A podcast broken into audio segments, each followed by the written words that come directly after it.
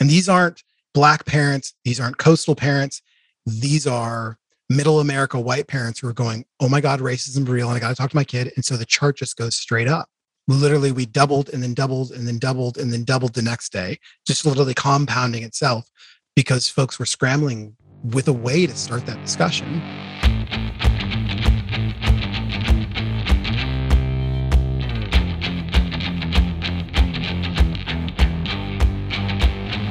I'm Talib Visram, and this is World Changing Ideas, where we investigate how leading innovators are solving our most challenging issues.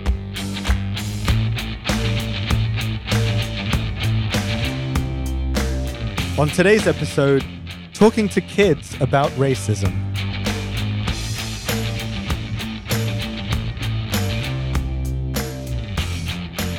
This episode, we're going to talk about an issue that can't be solved by an invention or a product. It's an elusive concept, but one that pervades almost every facet of society. Racism has been the architect of many injustices, and it's something this country is continuing to face on a daily basis. After George Floyd's murder last year, many people were forced to reconcile with how racism formed the United States and how it affects nearly all of our governing systems. According to the writer Luvvie Ajayi Jones, people were forced to get uncomfortable, and that's a good thing. Because being quiet is comfortable, keeping things the way they've been is comfortable. And all comfort has done is maintain the status quo. So we've got to get comfortable with being uncomfortable by speaking these hard truths when they're necessary. But then people like me, the professional troublemakers, should not be the only ones who are committed to being these dominoes who are always falling out the planes or being the first one to take this hit. People are so afraid of these acute consequences, not realizing that there are many times when we walk in rooms and we are some of the most powerful people in those rooms. We might be the second most powerful, third most powerful. And I firmly believe that our job in those times is to disrupt what is happening. As the Black Lives Matter protests were going on, Many parents undertook the task of confronting racism, some for the first time. I would never recommend that you shield your child from racism as a topic because, as important as it is the conversation about racism, it's about anti racism. And what does that mean? That means that we teach our kids not that we're all alike, but that we can have the same values. And our differences can suggest beauty, our differences can be something that we learn. So, when there is an incident that is unfair, when there's an incident where somebody tries to use their power in a way that's destructive, we need to address it as a teachable moment. That's psychiatrist Dr. Janet Taylor. She said parents of all races can expose their children to books that have characters that are black. And when their child says that something has happened to them because of the color of their skin or because of their hair texture, parents need to listen and show them they're doing something about it. It doesn't mean being angry, but showing them in a calm, thoughtful way about how to handle an insult or slight, and especially to other adults, to make sure it doesn't happen again. As important as it is to talk about difficult topics like racism, which we know has existed for a long time, you know, when kids are three or four, as a child of color, they will experience incidents, whether it's a, a, classmate that says something, a teacher. So, whether we know or not, as parents, it's happening. We can no longer ignore the pain that racism causes to our children. As a parent addressing racism with his own children, my guest today wanted to talk to them in a frank manner about how to approach a world in which racism is pervasive. Jelani Memory is an entrepreneur, CEO, and founder and most recently, he added book publisher to his resume. He's also a black man living in the US. So he set out to explain to his kids what racism is and how it'll affect their lives. What was initially one book has blossomed into an entire media company called A Kid's Company About. He titled his first book, A Kid's Book About Racism. So, uh, you know, Jelani, what was your kind of literary approach to writing that book? How did you kind of decide on the style that you wanted it to be? Yeah, I was really influenced by, and anyone who's read my book will notice this. I was really influenced by the book with no pictures by BJ Novak. It's a book that I read again and again to my kids, and they loved it. And I sort of thought, gosh, what if this book had a message? what if this book was really trying to say something it's fun it's it's playful but what if it was actually trying to import some big, grand, amazing, important idea to my kids? Uh, and so that just sort of sat in the back of my head. And when I had a new son on the way, Solomon, who's now three, but at the time, you know, was, on the way, I wanted him to make sense of what his experience was likely going to be as not just a new baby of color, but eventually a kid of color and then a, an adult of color. And that spawned uh, into me thinking about my kids understanding my experience more, but also their own. And I have a, a wild and crazy family four stepkids, two biological kids, so six kids total. Um, my four stepkids are white, and and my two biological kids are black. And the literary approach was really about how do I explain racism in a way to my kids where I'm being honest, where I'm not pulling any punches, and I'm not trying to downplay it or make it friendly and cuddly so that they can wrap their heads around it. I was sort of want to communicate it and all of its gravity and ugliness. And so the literary approach was let's keep it really simple. Let's take away all of the artifice. So, no illustrations, or we're not going to overly design this thing. And I'm going to write from my own experience. I'm not an academic when it comes to race or racism, but I have my own experience that I could speak from. And so that drove a lot of what that book became. I just want to list a few of the, the books that you have published already. So you have um, a kid's book about racism, white privilege, uh, anti Asian hate, immigration, climate change, autism, anxiety, death, body image, being non binary, being transgender. This is a kind of a diverse list of, of topics. Yeah. But they're heavy topics for kids. How do you kind of go about engaging them? I mean, are they kind of in story form or are they kind of just kind of plainly telling the facts? Yeah, that's a great question. Well, one, I, I do think they are heavy topics, but I don't know if kids always perceive them in that way, meaning they don't carry all the baggage with them. We grown-ups, we bring in a lot of stuff into these conversations where kids bring curiosity, they bring questions, and they bring their own ideas and experiences.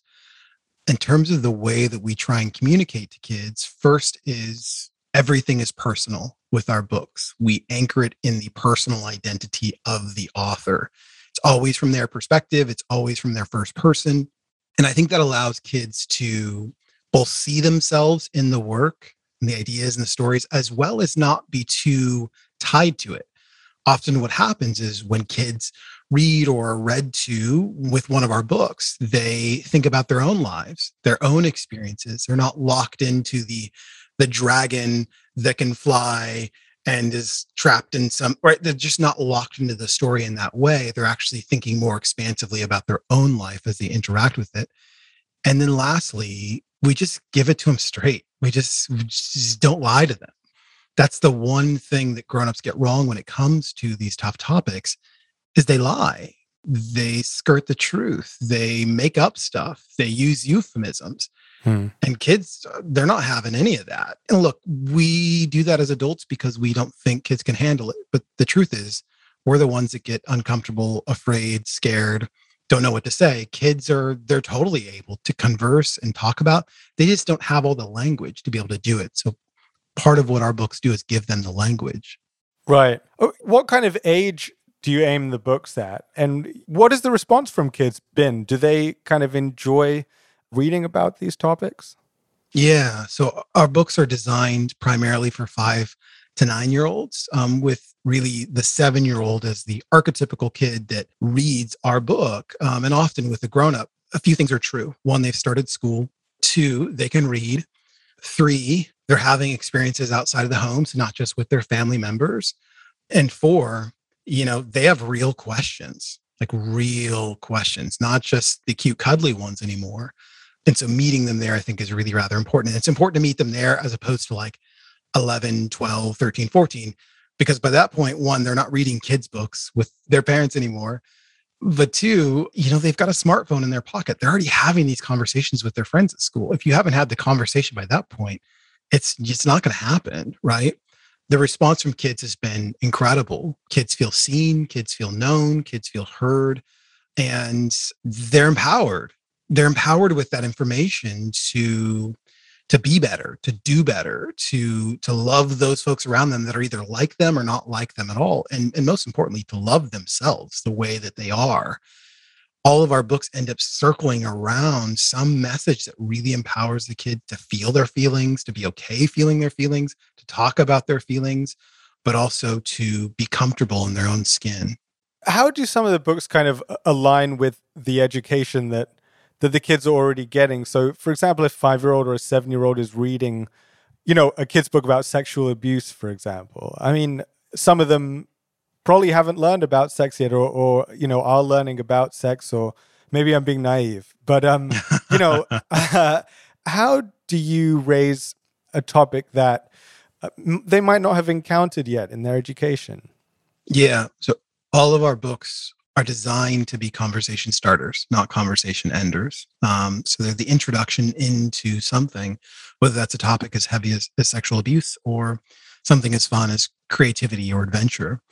The idea is that we're teaching them the words and the language and the context around the subject there will be ideas in there that they've never heard. And we're also accounting for there'll be other things that maybe they should have learned that they might not have. So we might need to teach them inside of this book. And that is a difficult challenge. You don't want to boil the ocean with every book and try and include every idea, but you have to anchor somewhere. And what's beautiful is anchoring in the personal story is really wonderful. And hopefully, as a conversation starter, kids have all sorts of questions at the end, right? And they're talking with the grown up. We like the say internally at our company that we're not really selling books we're selling the conversation that comes afterwards that thing that every adult wants with their kid which is just to talk to them right? For their kid to have a real conversation for them to share how they feel where they're at their experiences you know in terms of where they're at in their education.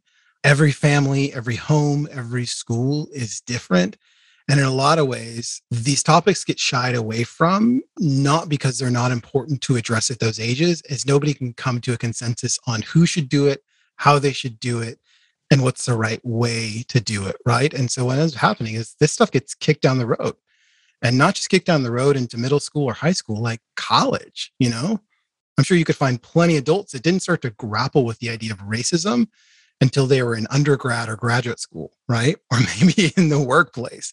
That's the wrong time to start those conversations as, as a human being. Forget about being a kid, just as a human being. Right. So we're focused on starting those conversations early and as early as possible.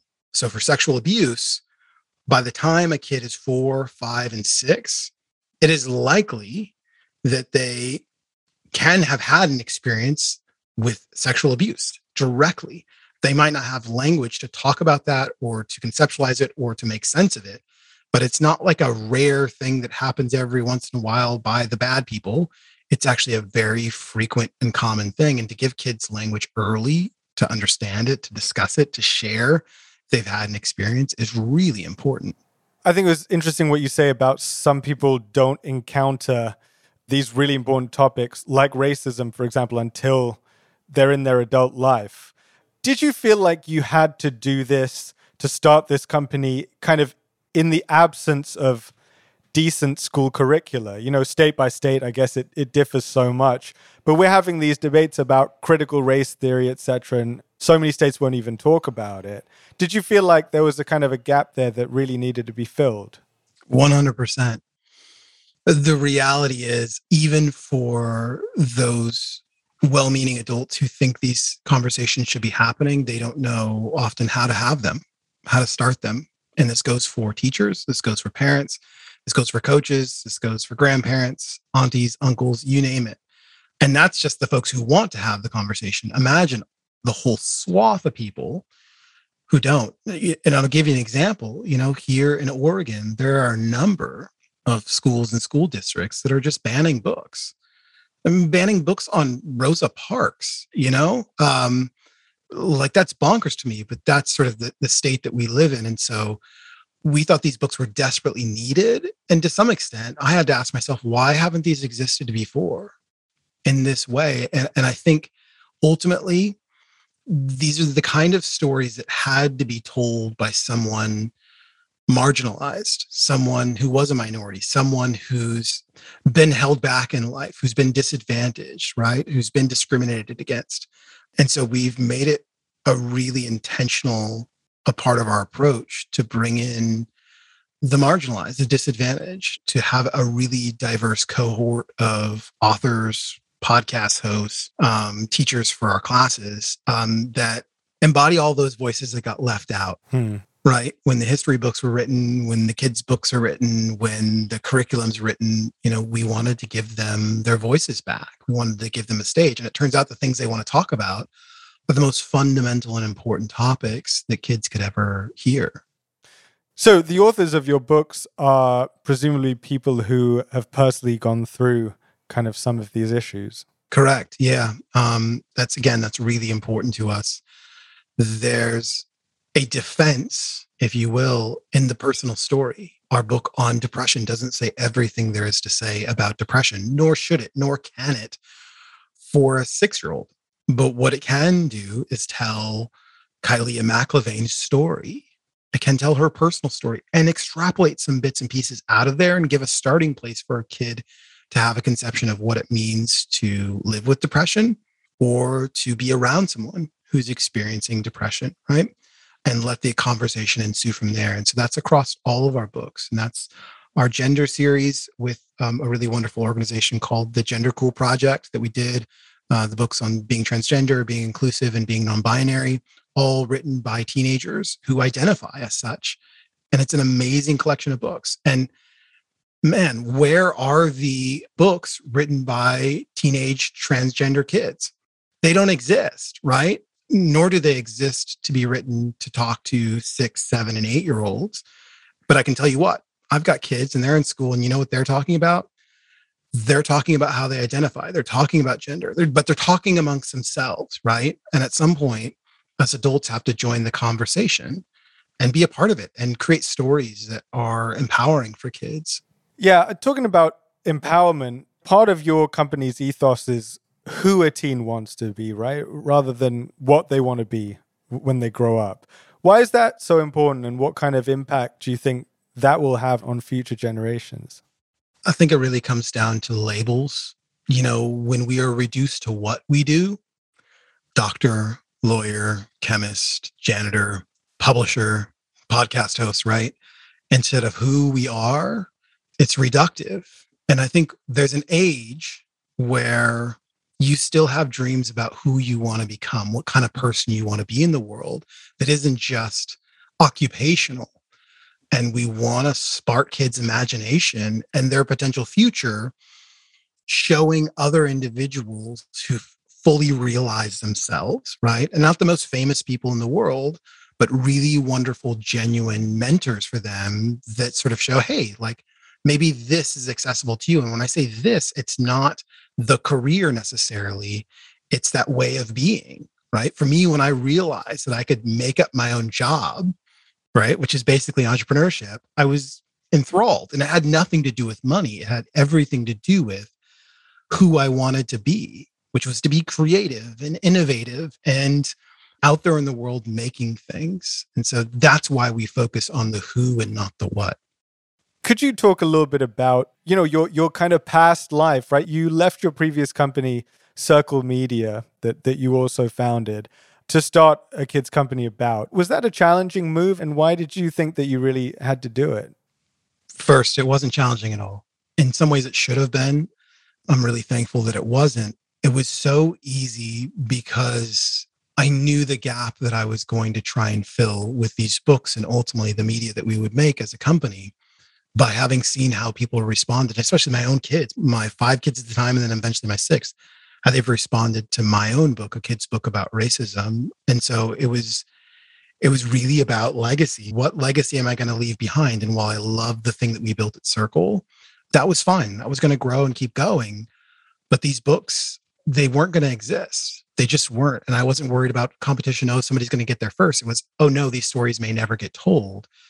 I have to go tell them and I have to go tell them now. And so I left not only the company that I started, but the highest paying job I had ever had and a bunch of equity on the table to, to hopefully go do a thing that was going to make a difference. I didn't know whether the money was going to work out. I didn't know whether I was going to get investors. I didn't know if any of it was going to happen, but I had to. It wasn't even a question of should I or shouldn't I. It was I have to. And in that way, it was a really easy decision.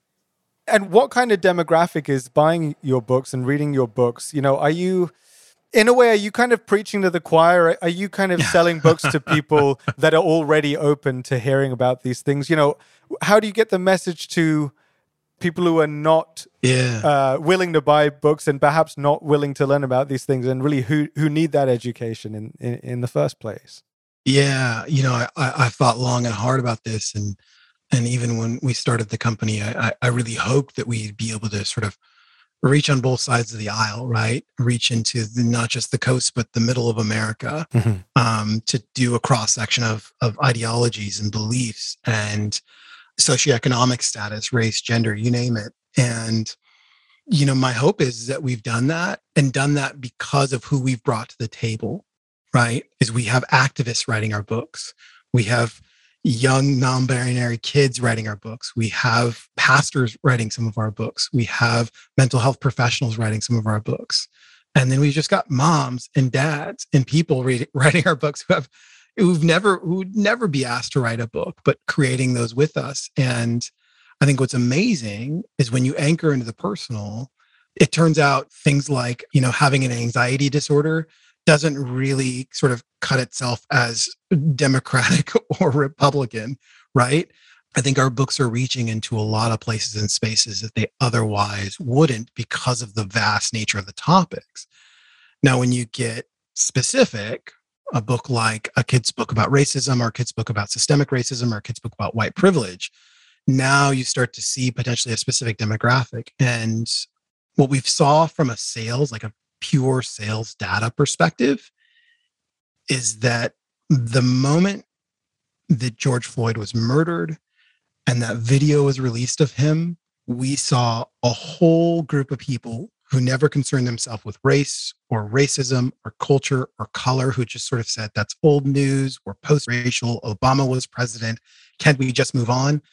They watched that video, and all of a sudden, the conversation just flipped for them. And it did two things. One, they were like, oh, this is real. And then two, how do I talk to my kids about this? And literally, the chart of our sales, and these aren't Black parents, these aren't coastal parents, these are middle America white parents who are going, oh my God, racism is real. And I got to talk to my kid. And so the chart just goes straight up. Hmm. Literally, we doubled and then doubled and then doubled and then doubled the next day, just literally compounding itself because folks were scrambling with a way to start that discussion.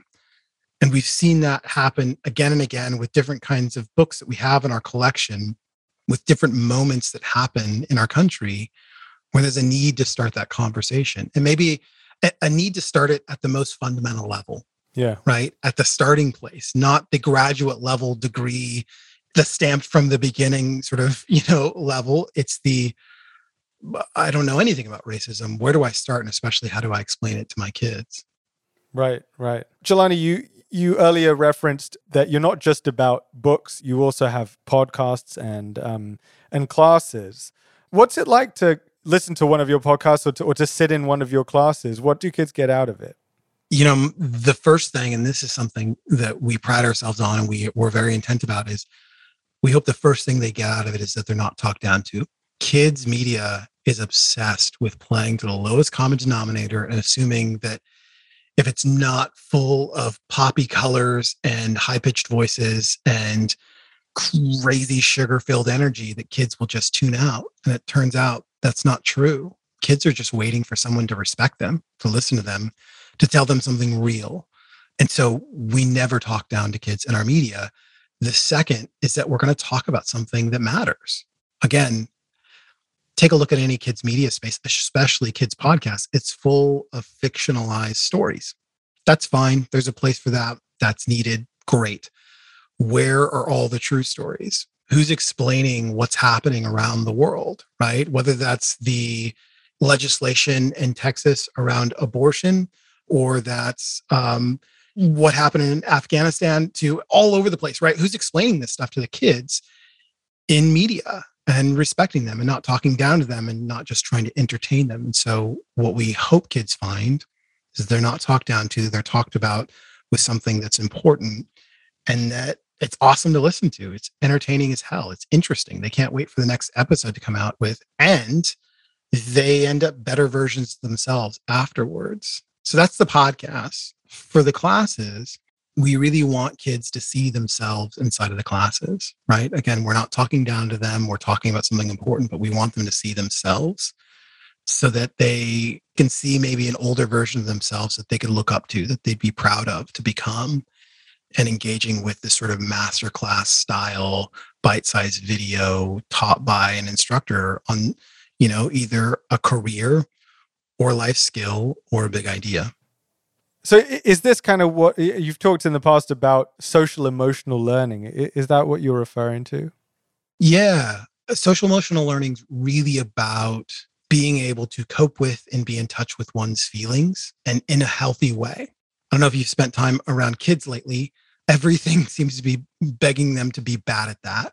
TikTok does not make one good at that, right? Uh, Facebook does not make one good at that. Instagram definitely does not make one good at that. And that's where kids are spending their time. And look, all those things are fine and they're great and they're okay as long as they don't destroy democracy, you know. Um, but uh, kids need more, you know. And so the social emotional learning thread weaves throughout everything. So even in a, a kid's class about being a musician, this isn't merely about how to play guitar, which it's not about at all.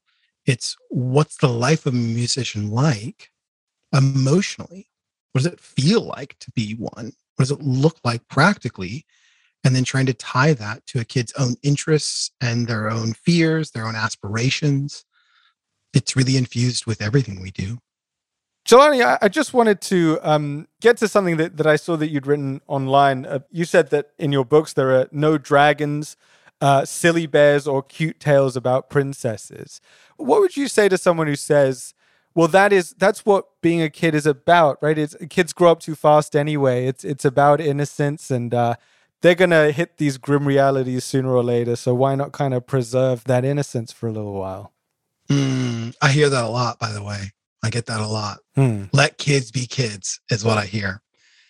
And my retort is remember what it's like to be seven year old you, eight year old you, nine year old you. What was it like? It wasn't dragons and princesses and cuddly bears. It was mom and dad are fighting and I would like them to stop, right? Grandpa died last week and nobody's talked to me about it. It's I'm getting picked on at school, but I know if I say something, I'll get picked on more right? It's I got called the N word. I could keep going. Right. These are normal, everyday experiences for every seven year old, every eight year old. And we lie to ourselves when we say it's not happening. We like to pretend that our kids aren't going through it. And yet, when we go back to that point in our life, we were begging for adults to take us seriously, to listen to us, to hear us, for someone to share something that really mattered from inside of us. Yes, we want to protect kids' innocence. Yes, we want to provide them the security and comfort they need. But pretending like it's not happening, that's creating more discomfort, more fear than anything. And hey, look, last but not least, there's plenty of tales about dragons and cuddly bears and princesses to go around. They exist. Everyone's making them who's telling the other stories for kids? Yeah. Well, Jelani, you're finally. What are next steps? I mean, do you have um, anything on the horizon that you're working on? Yeah, I mean, next steps is um, let's build the biggest, baddest kids media company that's existed in the last generation. That's the hope. Incrementally, you know, we're really interested in TV. We think there's a lot to do there and stories that just don't exist for kids we're really interested in other form factors of books, all be it graphic novel, um, long form, whether that's middle grade, YA, or even books on parenting. And then we've got a handful of other things up our sleeve that we're really interested in chasing across the next few years.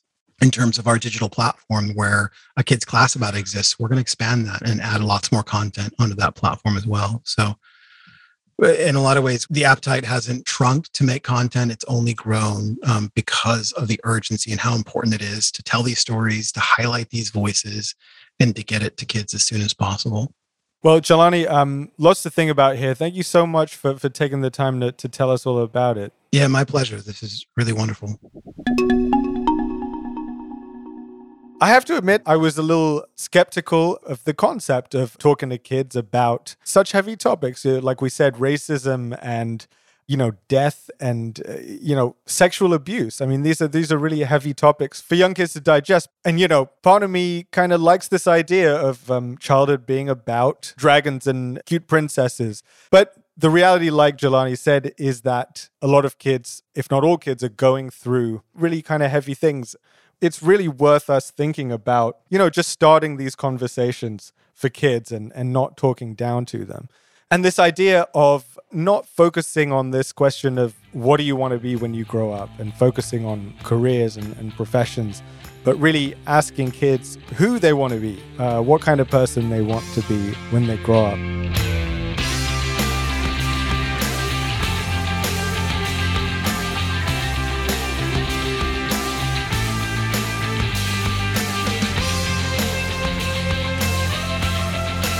That's it for our show today. Join us next time to learn more about the innovative leaders seeking to make a difference in our ever changing world. Please give us a rating or review on iTunes, Spotify, or wherever you get your podcasts. I'm Talib Visram. Our show is produced and edited by Avery Miles.